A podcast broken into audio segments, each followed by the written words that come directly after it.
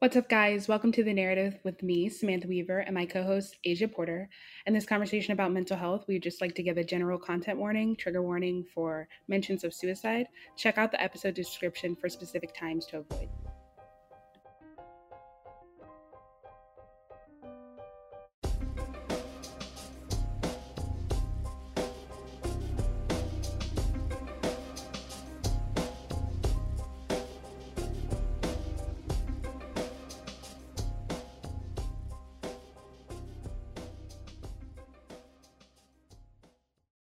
Hey guys, welcome back. As always, we are so happy that you're here with us.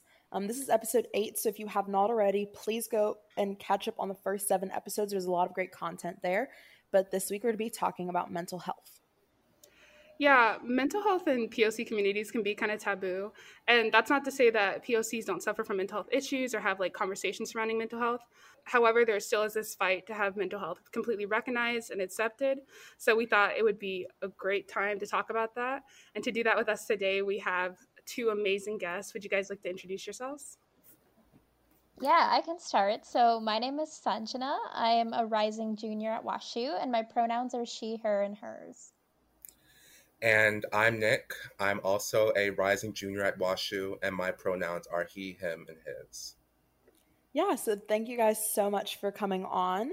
Um, just to start things off, we wanted to ask you all what is your definition of mental health or mental well being? Yeah, so I think that my definition of mental health is pretty basic. I think it's just your cognitive well being. So, how you're able to cope with the daily stresses of life um, but I think mental health is a little bit different than being mentally healthy. So I think about being mentally healthy in terms of like Maslow's hierarchy of needs. So at that like self-actualization level, can you actually like pursue your goals and passions and dreams to the fullest ability? Um, so I don't think that anybody is like 100% mentally healthy, and I think it's something that we're always working towards getting there. Yeah, definitely. I, I think Sanjana provided a, a great definition. Uh, I similarly say I think mental health is something like the state and condition of one's mental, emotional, and psychological well being. And uh, you can attain stronger, more fortified mental health through the processes of mental wellness, I'd say, which are a lot of the practices day in and day out, whether that be therapy or journaling or other hobbies that help to fulfill your life, which help to fortify and strengthen your mental health. So, just taking those extra steps through mental wellness to take care of yourself in that intangible metaphysical way that we don't always pay attention to because a lot of those symptoms are not physical, so to speak. Yeah, going off that, okay, you guys have like these definitions and you're what some 20 something year old beings and this is what you come up with now but obviously there was a starting point and i think with anything it starts within the home. So kind of growing up what were um, what were the attitudes about mental health? Um, what did that kind of look like and what were you taught about mental health? Yeah, yeah. Um, I, I can i can i can start here i think. Uh, mental health for my household and in my community I, I, come from the greater newark area in new jersey. And if you know anything about newark and the greater newark area it's predominantly black it's predominantly working poor and it's urban. And so that was sort of my cultural context. And in that context mental health was a really really taboo subject honestly. Um, it's not something that we talked about day in and day out because oftentimes people didn't see mental health as a kind of priority it was this kind of intangible thing that you, you sort of talk about in buzzwords, you know, taking care of yourself and things like that. But nobody was really actively practicing the steps that I talked about earlier mental wellness. Nobody was having conversations about what mental wellness. And because we were in a low income POC urban area, access to adequate mental health resources were scarce at best. And they existed, of course. Um, but they were few and far between and they weren't very good. And the only times I'd ever heard of anybody going for mental health resources, therapy, or things like that, um, th- there was always, especially amongst us kids, any students that was doing anything like that, there was always a stigma attached to whatever they were doing. So uh, it, it, it was it was uninformed, I would say. And um, I don't know, Sanjana, if you have anything to add to that. Yeah, I'll say, um, and I'll give a little bit of my cultural context as well. My experience has also been that it's been very uninformed. So I was born in Telangana, which is a state in South India. So I moved here when I was one years old. So to me, there's not too much attachment there, but my parents are very much, very kind of attached and ingrained in South Indian culture, which makes sense. And so I remember like an incident in school that happened to me in which like a school counselor was like, I think you need to see a therapist. And so I remember the attitude my parents had at that point, which was mental health is equated to insanity. Um, it's equated with ungratefulness. It's equated with being spoiled, just having had too much growing up. So it's interesting, right? Like, I think in South India, a lot of people, again, like going back to Maslow's hierarchy of needs, because I think that makes a lot of sense here a lot of people are on like the first two levels where they're like just trying to secure like a food and home and like well-being. And so i think in india when you say mental health because so many people are struggling with those basic needs like mental health just seems ridiculous to them. Like you have food and water how could you like not be okay? So i mm. think the attitude at least in my experience has still been that it's it's not something that we should care about in the same way that we should care about physical health. Could I add something to that Yeah, quickly? yeah, of course. Um, I just I I I think you touched on something really really important that exists sort of cross culturally, and in both of our communities, which is just this idea that mental health is not a priority because especially I can speak from the black experience again, coming from a low income, predominantly black urban area. We're always struggling. Struggle is a part of our everyday reality, whether it be financial, economic, political, social. Um, a lack of resources, the persistent disenfranchisement that exists in those communities. Struggle is just the name of the game when it comes to life in areas like that. And so, mental health, I mean, people kind of just uh, laugh and it's, it's sort of seen as this frivolous thing and often I remember growing up as well, there was this cultural notion that, you know, things like therapy and mental health care were reserved for rich white people who um, couldn't handle what we perceived as their frivolous problems. And of course, there's a prob- problematic dichotomy in that in that conversation, um, and we've discussed that earlier. But yeah, that was the that was the perception, and so I think that existence of struggle in our in our communities um, made mental health kind of go on the back burner. And I think that's really similar to what you pointed to um, um, from your own cultural context.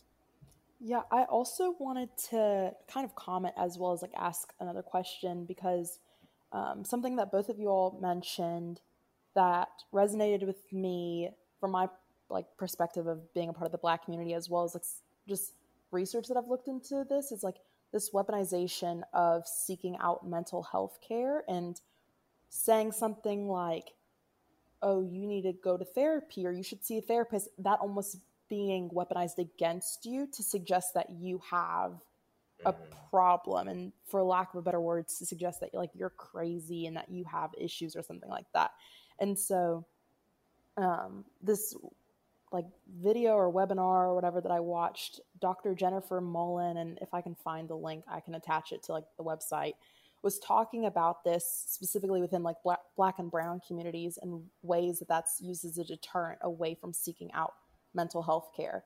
And so I know you all were talking about how just mental health is not valued and not prioritized, but could you all speak a little bit more to you know how your upbringings kind of maybe steered you away from seeking out therapeutic measures Yeah, I can say that I think in black, in black and brown cultures and other cultures in general, um, they're very, very collectivist. And so a lot of what you do and the choices you make and how you present yourself is kind of in the vein of how will other people think. So like I know in Hindi it's like log kya kahenge, what will other people think? And so I think when you're talking about like seeking out mental health resources, even if on an individual level you can see the value in that and your family can see in the value in that, I think a lot of the issue stems from what is like the neighbor going to think about my daughter needing therapy? Like, are they going to think she's crazy? Are they going to think I raised her wrong? Um, and so I think a lot of my hesitation in terms of even wanting to access mental health resources, despite knowing that I really should have and needed to, is the fact that our family's like prestige and honor was something that was like really beaten into me as a child and something that I was really like very conscious of the fact that I needed to care about that. Yeah, um, this is this stigma um, because it's that's what it is really. It's a stigma um, that exists around pursuing adequate, like adequate and and crucial mental health care resources is something that has really, really, and tragically personally impacted my life. Um, I'll go into a personal story that's really harrowing, but it's something that I think is important to share in order to contribute to um, breaking down the stigma that exists. I, I just hope to be able to use this this platform that I'm getting now to talk about those things and share important things. Um, so three years ago, um, right before I started college, my mother took her own life. Um, three years ago this summer, and obviously that was the worst thing that has ever happened to me or anybody in my family, and it is the worst thing that'll ever happen to me in my life forever for as long as I live.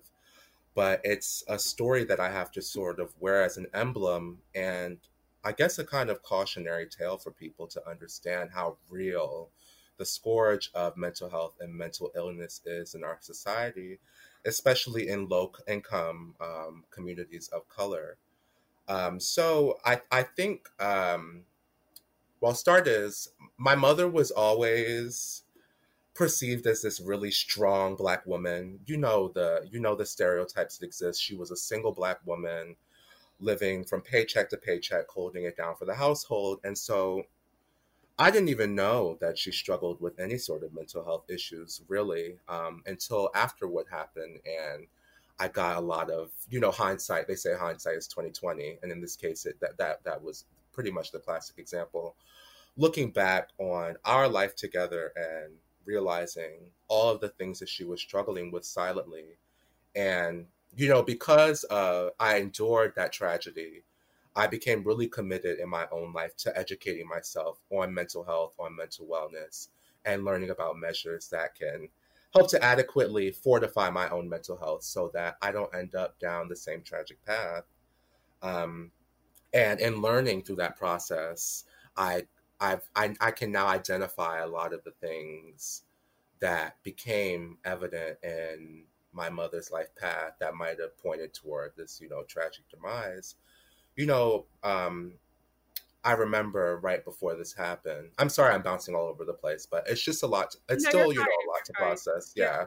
yeah. Um, and I, I, I still, and that's that just goes to show how much the stigma impacts these conversations because I still don't even know how to talk about this mm-hmm. with people. Um, yeah, but I remember right before this, I was the one, in fact, who had implored her to go seek out healthcare uh, for some of the psychological symptoms she had started experiencing. I, I think she was entering this kind of psychosis. I don't know what triggered it. I don't have any answers, and it's just going to always be this sort of mystery. But this is something that happened, and just like any other health issue, it's it, it can develop out of out of nowhere. Um, and maybe it's not out of nowhere, but it's things over time that you don't notice until it's too late.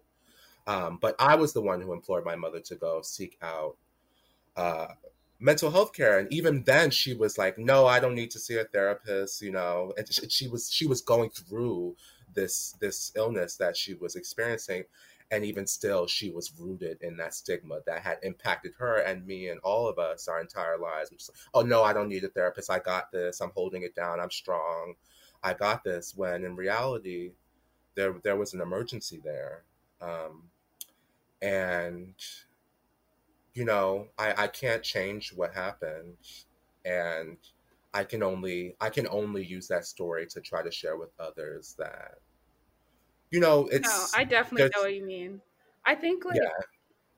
through that story you're talking about the evolution of how she didn't really see it coming, you know, so that's how you right. say it, right? Mm-hmm. So trying, you know, to be a part of the solution of that what can you guys say for your own personal mental health like how has that evolved and how have you become more knowledgeable about mental health to reach like the point that you're at right now um, where sanjana you said like it's always an ongoing process which i believe and something that i didn't really think about until you said it so thank you Um, but just mm-hmm. the state that you're at right now, what has that evolution process looked like for you personally?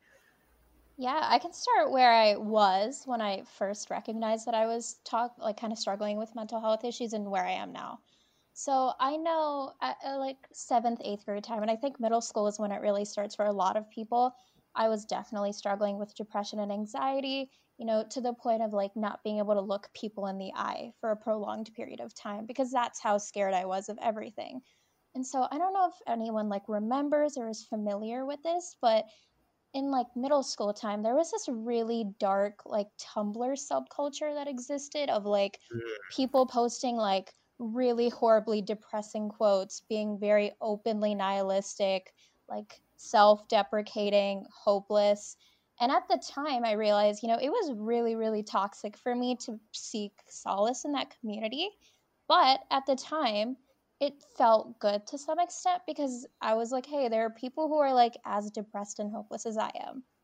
Um, looking back on that, I, I probably fed into my own depression and anxiety even more than I should have to the point of making it worse.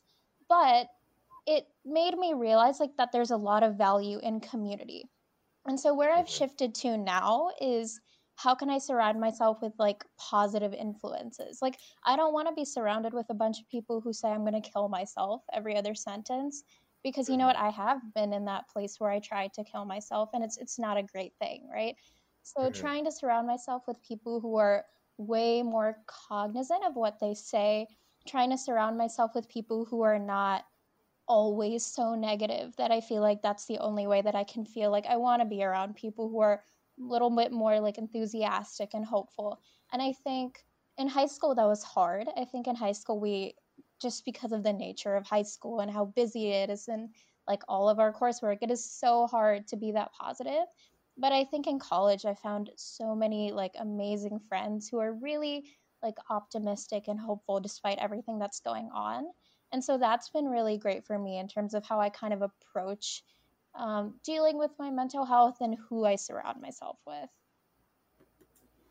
Yeah, I think um, the the point that you touched on about community was really really important. Um, I found in you know I touched on the process of dealing with what happened with my mother and everything, and I think that the post traumatic stress from that tragedy has that that has been at the core of my mental health journey since, and I think probably the most important part of you know, my journey toward healing was the community that I have. Family and friends, you know, reaching out to people when I need someone to talk to. And I think it's really important to have people there in your life. You know, not all not all of your friends and family can pick up the phone at the drop of a hat. People have lives to live and things like that. But it's important to have some people in your life, even if it's just a few, that you know that the bond is there where you could talk to them about anything. That's really that's really something that has been important to me in my mental health and mental wellness journey. Um, and other things that have helped to, you know, fortify me. Um, I, I say fortified, and what I mean by that is fortifying yourself in ways that strengthen you and build you up because your path to mental wellness and your path through your mental health is not a static thing. It's a lifelong, ongoing process that's going to require you to pull things from your surrounding area, from your periphery, your constant periphery that inspire you, whether that be friends and family and the, the supportive community, like I was talking about, um, or other things. You know, for me, music and film and other sort of creative arts really inspire me and allow me to think outside of the box of my everyday reality, which can sometimes be depressing, depressing or anxiety inducing, especially in this day and age. Um, seeking out those things has always helped me. Um, journaling and writing as well. I've always found those those sorts of literary outlets have been helpful for me to organize and guide my thoughts somewhere logical and to not allow me to sit in the muddiness of some of my worst thoughts. So it allows me to unpack them and and be productive through that process. Yeah, I want to jump on what Nick just said. I think there's something like so beautiful about the way that art helps you deal with mental health. So like I also love to like I love to dance, I love to draw. I'm I'm pretty bad at singing, but I love to sing. Like um I just it's such a creative and fun way for you to express yourself without you know feeling like any external pressure to perform and so i think art is really a great coping mechanism for people who are looking for coping mechanisms right now and uh communities of color, uh, especially I know the Black community, have constantly used art and other cultural outlets throughout history as a means to to talk about their struggles and um, their individual struggles and cultural struggles as well.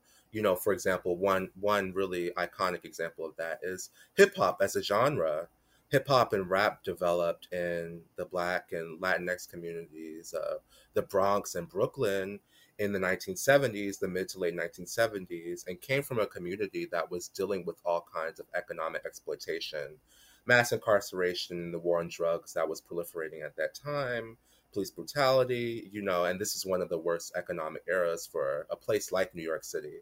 And those communities found solace in their artistic practices and in the music that they were creating. So it's just one, you know, classic example of how the arts um, can serve as a tool and an outlet to to to attain a kind of mental wellness. No, I'm gonna have to piggyback on that too because I think okay, so I'm going into my junior year. All of us on this call are going into our junior mm-hmm. year. Something that I've really wanted to find, like I have, I play basketball, so I have that as an outlet, but I've also always had this sort of creative side that has not really been tapped into because other things took up time. But well, I, I mean, you're doing this podcast. I mean, that's what, but that's what I was going to say. Like this podcast, yeah. that's my thing. Like I think it's yeah. been so many people have reached out to Asia, me, Kat, and it's been therapeutic to them to hear like their stories represented. And honestly, like it's so therapeutic to me to like just talk about it and just sit down with people. So I had to mention that. Sorry. Yeah, yeah, yeah. that's awesome. Um, yeah. One other, one thing that I wanted to ask because so Sanjana, you mentioned that I don't know if you were saying like your mental health mental health care has been easier in college or just like your mental health as a thing has been better in college as in comparison to high school. But I kind of wanted to ask like in this discussion about community, what role do you think community has played in that? Like do you think that being in college and being able to have a wider pool of who you surrounding yourself with, being able to engage in like these fine arts groups being just like just your general community being different like what role do you think that plays yeah asia so to answer your first question i won't say my mental health care has been easier. Um, i think for people of color mental health care is not going to be easy for a long time. Um, just especially for me like the the attitude of my parents has not changed when it comes to mental health when it comes to therapy. So for me like i've never actually been to like formalized therapy because that's not something they believe in and while i'm under their insurance like it's just not something i can necessarily do on my own. So of course i like set the goal for myself that like when i'm out of college and i have a job and i can pay for things myself that's the first thing i'm going to do right? Like i'm going to pay for therapy and i'm going to go. And I think that everybody should go if they have the means. I don't think therapy is like something for people who are messed up or had something happen to them. I think like everyone can benefit from, from therapy. Um, but moving on to your second question about like education and like whether the environment that I've been in has really been beneficial for me, the answer to that is like definitely yes. And I think one thing is that like when as you get older and maybe this is just specific to WashU, I don't want to generalize, but a lot of the people I've interacted with are really good at recognizing the signs of mental illness. And even if not mental illness, hey, you seemed off today. Did something happen? Are you okay? Like I've seen a lot of people genuinely ask, "How are you?" and mean it more than just like a passing question. So that's meant a lot to me in terms of feeling more mentally healthy. The other aspect is that like I just don't live at home anymore um, which I think can be a huge reliever for a lot of people is like not really having any like yes yeah like I don't have like strict strict rules like I used to. I don't have to worry about like my body image like I used to at home. Like mm. there's there's a whole a set of freedoms. Yeah, yeah. There's a whole set of freedoms that comes with living alone and I've really benefited from that. And I, that's something like I like to tell high schoolers too. Like it's hard to receive care when you live with your parents and they're still your primary caregivers. Um, I literally had a countdown to college since freshman year. Mm. Um, and it's it was slow, but it helped to see the days tick down one at a time until it was like 10 days and five and then zero and you're there. Um, so I think hanging on to the fact that you will be in a different environment soon, hopefully, and things really can get better is super helpful. Yeah, you are preaching to the choir on that point about being home. I don't know. Like, I don't know why people, I don't know why so many people, I, I don't know why so many people can relate to this. I think it's just a lot of, sometimes our deepest insecurities can like concentrate in the home with the people that we grew up with and our family and always see us. Like, and sometimes maybe they think they're they're being nice or helpful by saying certain things about like again your body image or your your your life choices and things like that. And being at home while everyone everyone has a part of them that loves being at home. There's there's nothing like it. It's just part of that can also be it can also get at a lot of your insecurities about yourself, especially as we're young people growing into our own person. Um, it's a really just growth. That's what it, it is. Yeah, yes, it's gross. It, it's a, no, like it's gross. I say growth, but yes, it's gross. oh, I, I, oh yeah. I'm sorry, but it's gross too, though. Like I. No, I was saying like yeah, it's gross, but also just like sometimes you have to just be a way to like grow and like grow into yourself, yeah. which I think is just basically what you guys are saying. And like speaking of growing, speaking about like school and like outlets you found in school, something that like okay, I didn't I didn't really have a name for it until I came to school. But I learned about this thing called imposter syndrome. Um, mm. And that's a big thing for like I believe Black and Brown communities, and also like there's this ongoing thing with like model minority, and that's even beyond college. Like that's just in like the realm of anything, and I guess so is imposter syndrome. So I was wondering if you guys had like any experience with that, like any comments on that, um, I think for me, I'm just honestly still trying to figure out. Like, I feel like I have like I can relate a bit, a little bit with like imposter syndrome and like what people say about it, but I'm still trying to navigate that for myself. So I'm wondering what that looked like for you guys or how you've thought about this.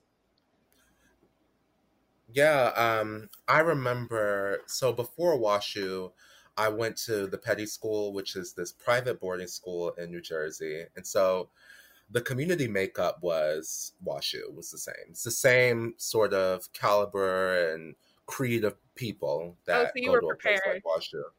Yeah, and I, I that's what that's what I was gonna get at. Um, I that my process there though was kind of tumultuous, and when it comes to imposter syndrome, because I was coming from eighth grade, going to school in Newark, New Jersey, with all Black and Latinx people. Um, you know, just always surrounded by that community and then being transplanted into this PWI where I was just a fish completely out of water. I had no mm. idea what was going on in any way, socially or culturally. Just the, the the cultural context was it was just so different. And um, I dealt with a lot of things, especially I, you know, I'm a I'm a dark skinned black male and that was a huge point of contention that I was not prepared for when I entered um, boarding school. It was just it was always the butt of a joke, mm. especially freshman year, like all the time. like it, until the point it was like, y'all, aren't you smart and clever students? There's nothing else that you can tap into. To, right, supposed to be higher, you know, higher end right. education. Right. Yeah. exactly. It's nothing. It, it's not original. It's it's not. So, I um that that I, I had to learn to just deal with that until people got a little older and less immature and mm-hmm. stop making those jokes. But that was that was part of the process that just made me feel like I didn't belong where I was. It made me question the choice of even going to school where I did. And it was so sad because I'd worked so hard in middle school, like doing high school and college level work in middle school in order to get into an institution like that and so for me to just get there and to immediately get the sense that it wasn't for me was really sad. But it's just it's the process of a lot of th- it's the product of a lot of things. It's you know a historical process where institutions like my high school or WashU were not built to dedicate to the needs of students of color. They that's not where their origins lie. Um, that's true. And so now now we kind of come in as we're I don't know. What's yeah, what's good? You know, um, let's let's get into it. And it's just like um, the school, the schools, the schools don't know what to do. Like, it's, wow, that's so true, though. Yeah, they're just like, um, like this is not our area of expertise, and you can see it. Yeah, I can speak a little bit to the model minority myth part of that. Mm-hmm. So, I I personally find it really difficult to talk about the model minority myth because I I do think that I'm someone who fits the mold of the model minority myth. Not to Mm-hmm. be like arrogant, that's not my intention, but I do think that I'm someone who is like considered conventionally smart. Um I I am someone who comes from like a fairly privileged background. Like I've had what I've needed in life.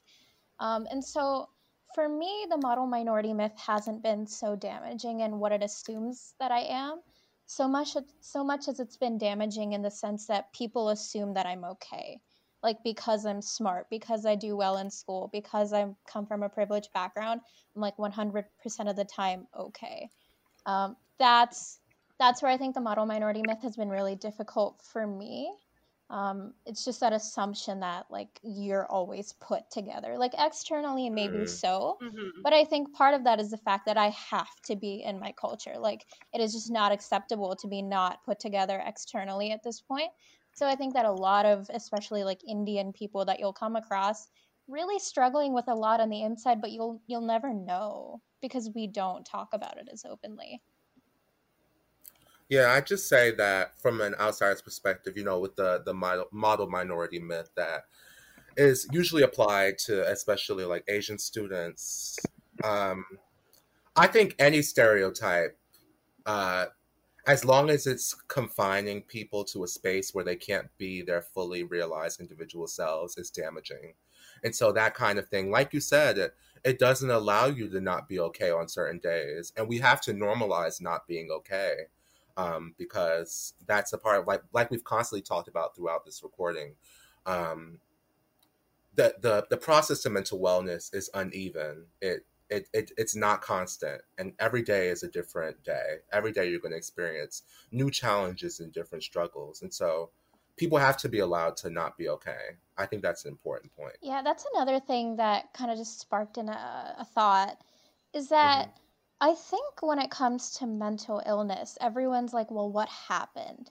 Like, who Mhm. died? What in your life changed? Like, nothing has to happen for you to feel a certain way. And so I think if there's a way to destigmatize or normalize the fact that you can feel a certain way without any like major life event happening, and that's a still a valid concern and still a valid health issue that needs to be taken care of like that needs to happen and like i wish i knew the answer i don't um, but just something that came to mind when we were talking about we should learn that it's okay to not be okay every day I think Right. Oh, you go ahead, Oh, Aisha. okay, yeah. okay. I think in that same vein, like especially when we're talking about people of color, generational trauma and black trauma is such a prevalent Mhm. thing that like there may not be this huge like event that happened, but just that general that generational trauma that you carry with you is enough for you to not be okay, even if there wasn't this mm-hmm. big event. And so I think that when you're talking about mental health, you have to recognize that intersection, that recognize the way in which communities of color could be hurting in a way that white communities may not be. Nick, what Yeah. Yeah.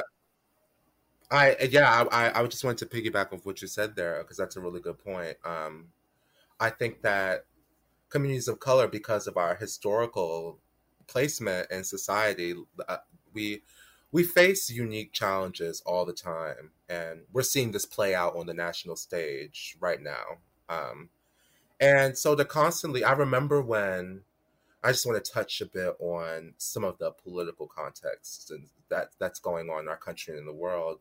You know, I remember when the George Floyd incident occurred, um, when his life was tragically taken. Uh, I I remember just sitting there with my family, and we were just like, I'm just so tired. Like, I'm just so tired of constantly turning the TV on, constantly opening up my Twitter feed, and here's another unarmed black man, another unarmed black woman dead in the streets. And for what? And it's just like, is that going to be me? Is it going to be my cousins? Is it going to be my grandpa, my grandmother, my aunties? um, and that's that's a that's just a that it's so existentially like we as a society kind of just take that as a given that communities of color and especially black people just you know you struggle um, that's your lot in life and it's it's unfortunate but then that becomes a part of our our psychological well-being just this this having constantly on the back burner that i am black or i'm a person of color and my challenges are so unique and different. At any minute out in society i can be discriminated against just for that uncontrollable fact about me. And it's just it's that's just some that's something that brings a lot of people anxiety. And i think especially I, I i see a lot of my white friends sort of dealing with and realizing that now and they're just like damn like i I, I'm sorry, like that you even have to. it's Yeah, like, what do you say? extra you know? yeah. Yeah, It's it's weird because I feel like all the people of color have been in the know. Like we've Mhm. known these were issues. Um, we've known these are things that impact our mental health, and to see all of a sudden a lot of white people caring about these things, it's awesome. Part of me is like very thankful and happy about it. The other part of me is like, where were you the entire Yeah. time these things were happening?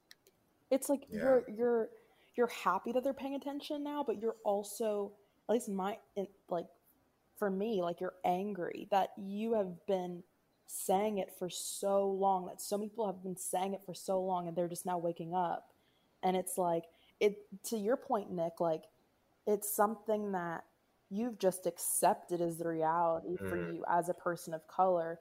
And in that sense, you're almost like, well, what like I can't complain about it because it's just the way it is. Like it's just something that I have to accept. And I'm not saying that's right, but I feel like that almost is like the mentality behind it. It's like, well, yeah, like you're black, you're a black woman. That's just how it is. Like move on, go to work, like move on.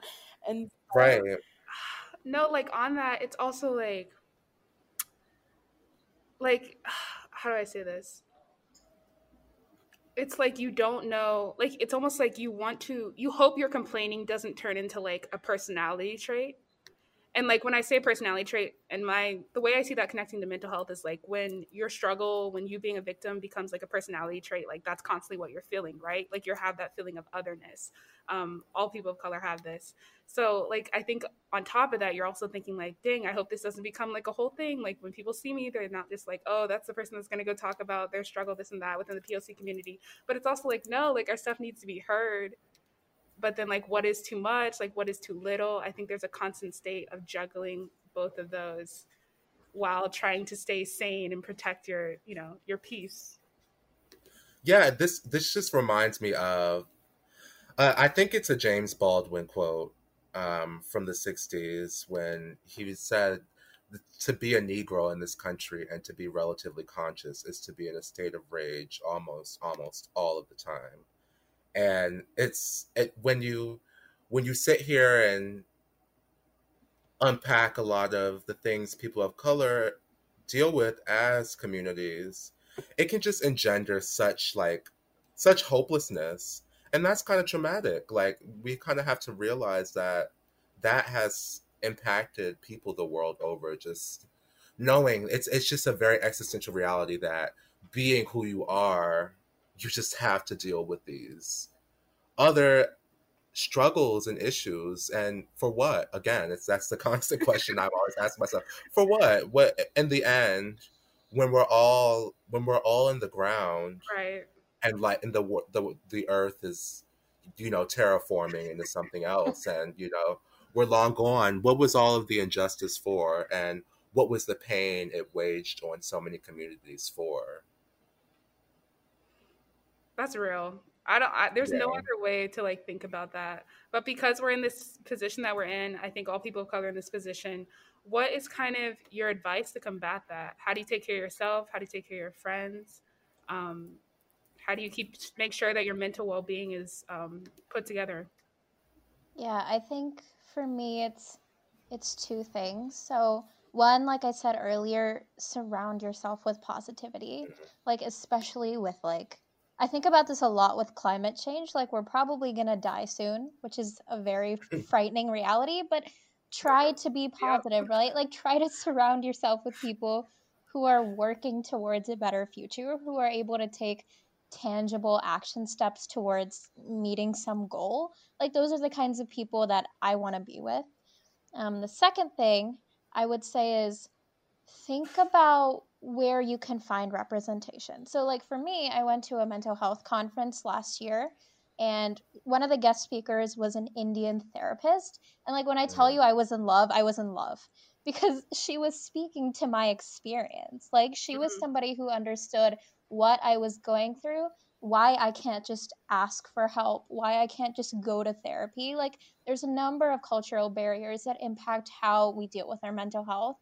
So, to the extent that you can, find representation, um, find people who will understand you, who have maybe lived that experience or have studied that experience and can guide you in the right direction. Yes, I think the point of representation is so important. You know, it's similar to your story about the therapist and just having that epiphany when you when you engage with them. I remember one of my very first therapists was a black woman and it just added it was it, it was until now the best you know mental health care process or journey I've ever gone through because we talked so much about how blackness and my blackness and my identity have impacted me mentally in ways that I had never thought about before and I had never considered. It was just such an eye-opening moment for me. And we had we just had such groundbreaking sessions where I, I would just have all of these epiphanies and I was just like, wow. Like, oh, like, oh. yeah. I was I was I was discovering myself. And that's such a that's such a cliche you see repackaged over and over again and you know popular media and entertainment and stuff. I'm discovering myself. But it's really it's it's cliche because it's true. Lots of things lots of things are cliche because they're true. Just having a black woman therapist especially it added a, a, a, sense of empathy and sympathy that just made the process so much more enriching. So again that that point of representation is is really crucial. Um, and i think a second point that i'll make is find things that inspire you. I think inspiration is such an important part of life and it's so highly underrated. Lots of people have so many ambitious goals. They have these beautiful, wonderful goals. And you see this at college campuses too, just really bright students with such high ambitions and ready to take on the world, but they feel stifled and often it's because there's there's you don't have things every day that are inspiring you. And you don't need to always be inspired because that's just unrealistic. We're all human, you know. But to sometimes, just sometimes, have things that inspire you in a way to get to the next step. And just even if it's like, I know, I know for music lovers, like if you if you have a favorite artist that has just really impacted your your love of music and uh, what you listen to, they they can inspire you if you want to be a musician to go down the path that they did or take your own path but be inspired by their initiative. You know you can find that's i'm just saying that you can find inspiration in any and everything but just try to try to find at least sometimes things that inspire you. Yeah well thank you so much to both of you for joining us. I think this conversation was incredibly insightful. Um, i think that as samantha mentioned at the beginning mental health is not something that is very discussed um, and people in POC communities. It's not something that is prioritized at all. So I think being able to have both of you on to have this conversation is amazing, honestly. And I hope that a lot of people listen to this and benefit from it. And so to well, if you made it this far, thank you for listening. Yeah, exactly. Thank you to all y'all have, have listened to all of these this episodes. Episode eight, we gotta say thank you, but you can exactly. continue. um, yes, yeah, so thank you to all of our listeners for continuing to stick with us, continuing to show us your support. Um, shout out to Kat for their website, our Instagram graphics. We love you. We appreciate you. And yeah, I think that's all we have for this week. And we hope that you all join us next week for episode Sounds nine. Good. Thank you guys for coming on. Thank you. Yeah, thank you yeah. for having us. Yeah, no problem.